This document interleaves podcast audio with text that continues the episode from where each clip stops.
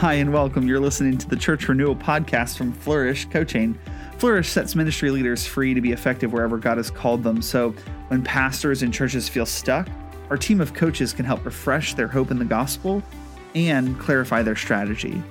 I'm the host of the Church Renewal podcast, Alan Edwards, and today we're going to be talking about worship and church renewal. The first and greatest privilege of God's people is to come into his presence in worship. We live for and in light of the glory of our Lord. But if our churches are languishing, how does that affect our worship? Is there a magic formula for worship that will attract people to your church? How do you feel about the worship service in your congregation? Do you love it? Do you understand it? Are you embarrassed by it? Is your worship in your congregation reverent and joyful? We love to hear about worship in your churches, so please connect with us on Twitter at Flourish Coach One. That's Flourish Coach in the number one, or on Facebook at Flourish Coaching, or out on the web at flourishcoaching.org. Our executive director, Matt Bolin, is going to join us in a moment to talk about the renewal of worship in our churches. So I invite you to come along and dig in with us as we explore the ways that Jesus is renewing his church. All right, so I've got Matt here today on the Church Renewal podcast, and we're talking about joyful and reverent worship. Matt, I want to let uh, our listeners in behind the curtain a little bit. Uh oh. Yeah, so let me explain that when I was a senior in high school, Matt became the pastor of our recently planted church. Matt, do you remember uh, your first impressions of? Do you remember your first impressions of me, Matt? Yes, actually, I do. No, don't, okay. That's that's that's for okay, we stopped time. that there. We're we're gonna just keep going because you our listeners don't need to hear about that. Um, but we'd been worshiping for a couple years publicly at that point. Matt, uh, how would you describe what our worship was like when you came to our little church plant? Is abysmal a bad word? Ooh, ooh, that's it was earnest, It was earnest. We That were is- trying. is that is very that is that's a good word. but there It was, not a single person in that church that had any music. I would play the piano occasionally, but I was so bad that by the end of the doxology, I would be plunking it out with one finger. I actually remember that. I was so. I have a visual of you at the piano with It- your little pointers and your. Anyways, it was funny. Um, it, it the the man who planted the church had many gifts, but one of them was not thinking carefully um, about worship that would reconstruct people under the gospel week by week. Sure. and um and it so it was it was challenging because um i had been schooled in a tradition and was continuing to be schooled in a tradition where the point of a worship service was for people to experience the gospel anew. Hmm um and so it wasn't a it wasn't a stylistic necessarily sort of training it was more why do we gather on sundays what's the point Right. why are we there Right. And so as we talk about the intersection of church renewal, revitalization, and worship, we're talking about, you know, a renewed experience of the gospel, a renewal of our relationship with the gospel in worship, which is different than uh, a programmatic or a tactical changing of your worship service to attract people, right? right right Yeah. So I had a friend who was a, a minister in a different denomination, and he told me he went to a worship training seminar and they taught him the correct temperature to keep the room ah and the correct beats per minute for the music so Uh-huh. that people would have the right emotional response right to the to the to the music so that they would be in a place that was receptive and open that's not what we mean when we say that renewed churches need renewed worship right No, not at all. so so talk to me about we use this phrase that in church renewal it's a process of people experiencing uh, joyful and reverent worship what do we mean by that Yeah, so the those two words together feel odd to some people. joyful and reverent Joyful and reverent, right? So those flow um, uh, with a from a verse in Psalm two um, that feels odd to Americans. okay So let me read it, and then um, and then I'll talk about it a little bit. So Psalm two eleven says, "Serve the Lord with fear, and rejoice with trembling." Mm, So that feels odd. Like, okay, fear, trembling, got that. Rejoice, got that. But rejoice with trembling? Wait a second. Mm. What is that? Well, that's joyful and reverent worship. It, it, it's something where um, maybe we experience both the transcendence and the immanence of God at the same time. We experience Him as uh, Lord of all, who made everything from nothing, who rules over everything by His providence, all the way down to the tiniest detail.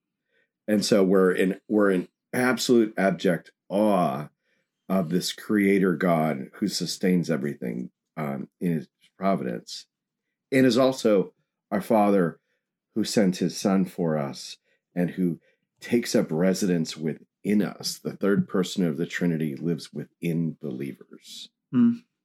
And so we have this experience, which is an amazing, um, we're called to to rejoice over that, right? Sure, yeah. That you know, that's the theme of Philippians four, at least, is the point is to rejoice at these truths as they come together. Christ with us, Right. right? The Spirit within us. So this this rejoice with trembling we're trying to bring together things that are uh, easier to experience apart but but they're meant to be together Yeah. so there's both reverence because god's the creator of all the ruler of all uh, and joyful because it's it's god with us even god god within us Yeah. uh, because of the work of christ and so we rejoice in awe and that's the that's what we're trying to to do so worship Yeah. services are meant to be constructed um, and constructed and led in a way in which people have the opportunity if their hearts are uh, in the right place and they're willing to to follow um, the atmosphere of the service as it changes as people re-experience the gospel hmm um, that they have the opportunity if uh, the way i like to put it is if they'll get in the car and ride in it right um, to experience reverent and joyful worship. So, so often when I talk to pastors about re- renewing and revitalizing their church, there's almost this unspoken fear that the first thing I'm going to tell them is they've got to update their music style.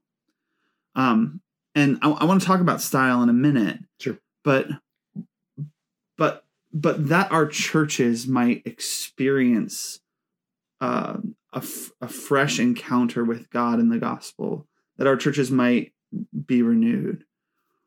Why does worship make this list? Why does our worship service make this list and not necessarily our Sunday school class or our um, the the way we run our congregational meeting? Why is it so important that if we want to lead renewal in our churches, we have to be thoughtful about worship on the Lord's Day?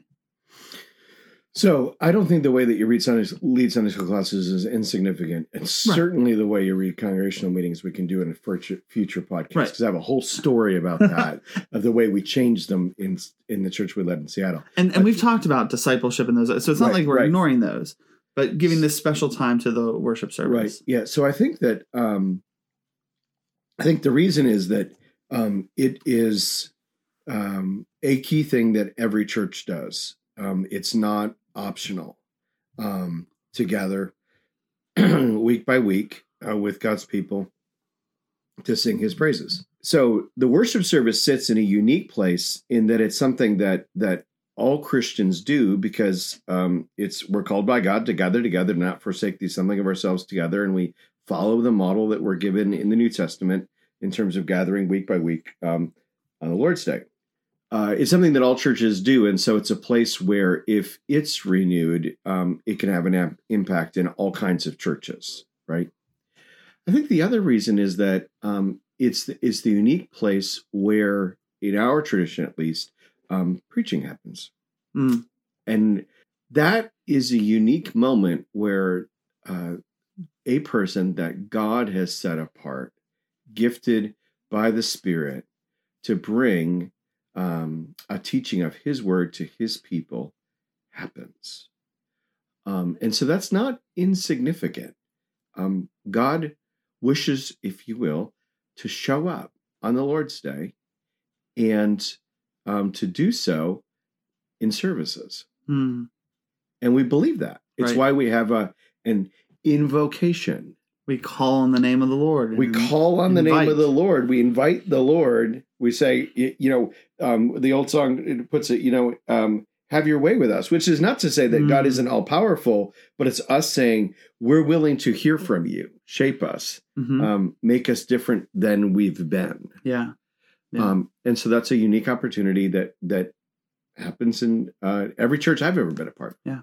So so let's talk about style and worship. Sure. Um, is there a particular style of worship that a church has to make use of if they want to grow and be revitalized? No. Okay. Why? Now, now if I look at my community, I live in Western Pennsylvania. If I look at my community around me and I look at the biggest churches, they all seem to have the same kind of style. Doesn't that mean that there's a particular style that will make my church grow? Not necessarily. I think it's much more uh, about whether you do your style well. Okay. What do you mean by that?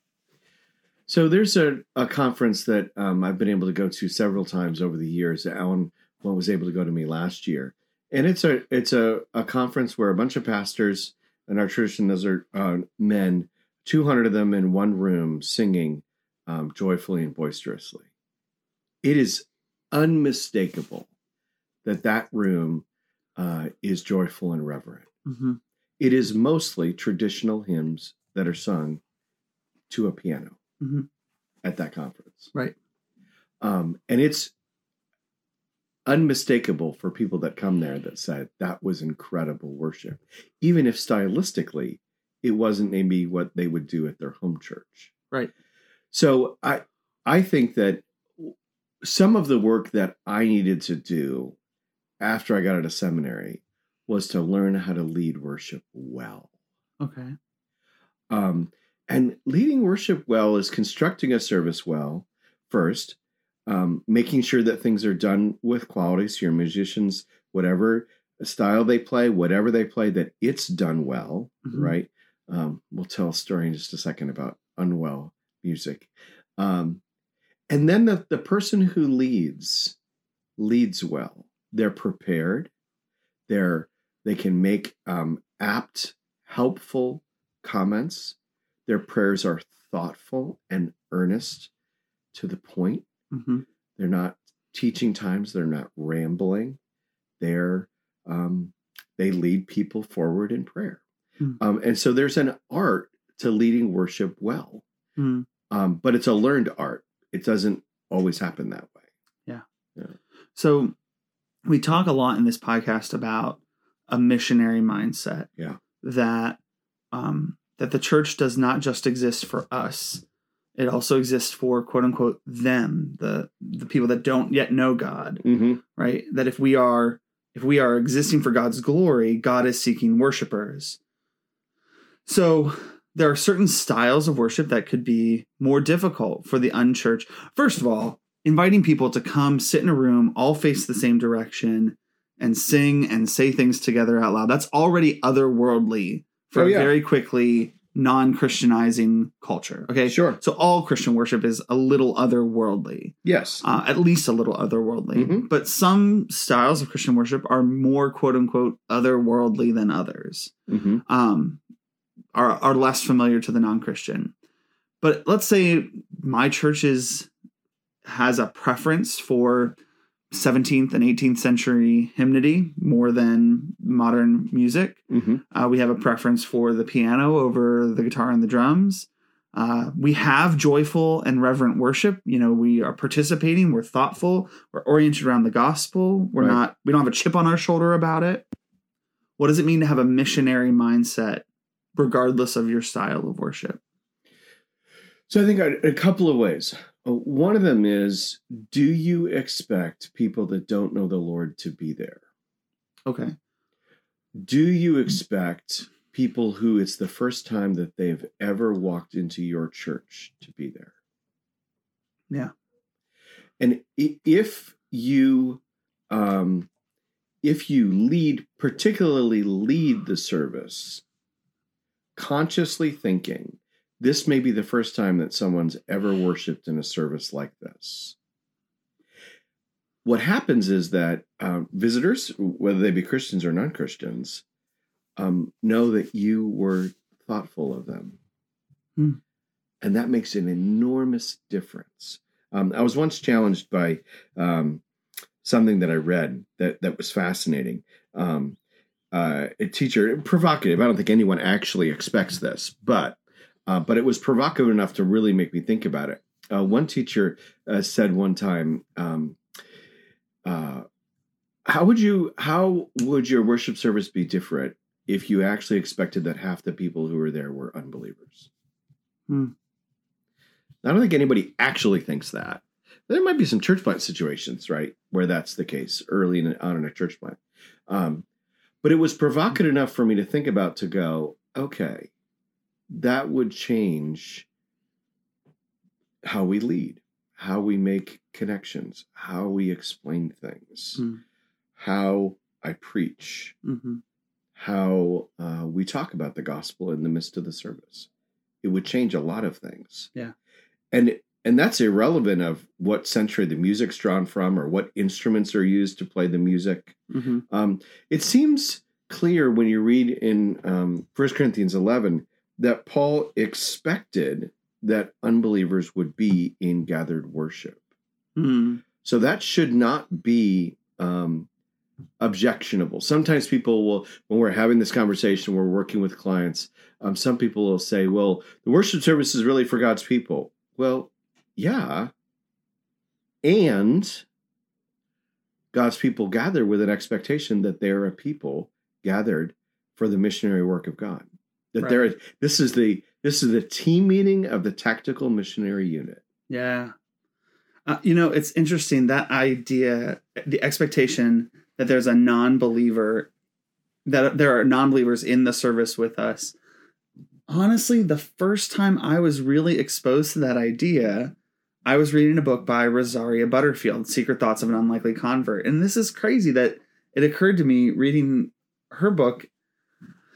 Um, you know she she said in in the book that she would uh you know leave her non-christian lifestyle and come into this worship service and it was like going on foreign soil Sure. and the the funny thing is um butterfield was walking into worship services that were not using instruments Right. and were singing a cappella the psalms of the old testament Right. Right. um, the, the church I worship, I'm going to alienate our audience for a moment here, but the church I worship in now in this season of our family life is a is a church like that. Right.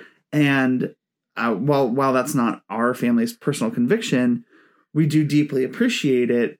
And I think the idea that that what does it mean for us to be missionary, right? So the church we worship in has this conviction. So are we thoughtful when a visitor comes in to explain why we do what we do? yes. are, are we winsome and inviting people to participate in what we're doing and i think the same thing goes if you are a church that's singing out of a hymnal and if you're a church that has more culturally accessible style so you're using the instruments and the style of music that is a little more culturally accessible to the non-christian even then you have to have a missionary mindset right Absolutely. so what's the missionary mindset in that sense? If I if I'm a church with a, a big band or or a, you know uh, uh, I'm doing a folk rock style that's popular in my community, what does it mean to have a missionary mindset in that environment? I'll give you an example uh, from uh, I, I volunteered with another ministry to help them. They had a large church they were trying to help with, and um, uh, they needed some help on a church health assessment. And so I went and I volunteered with this ministry at a church that at one point had been like the the hip kid on the block. The cool church. It was the cool church when it was planted. It had gotten big, but it had halved in seven years. Lost fifty percent of its lost fifty percent, community. Wow. and they were trying to Even though they were the cool kids on the even though they're the cool kids on the block.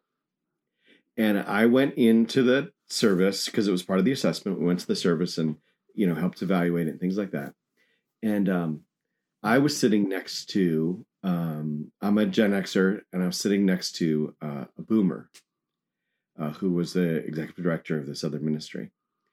And we both sat there for the service. We got done for the service, and I said, one of their problems is this was the way that would have been missionary when they started. But That was 15 years ago.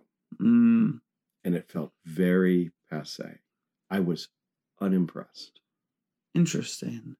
So just being current doesn't mean being missionary. Correct. And and I would also imagine that being very current, being very in the cultural moment, you would still have to be missionary because you have to do explanation from the other way, right? This isn't a rock concert. We are not performers. Correct. We are here to worship a real, true, and living God. No matter what your style is, Yes. you have to have a missionary mindset because you have to assume that there are people in your pews who don't, or in your rows or in your chairs, who don't understand that we are coming before a living God as a covenant people to worship the Lord. Right.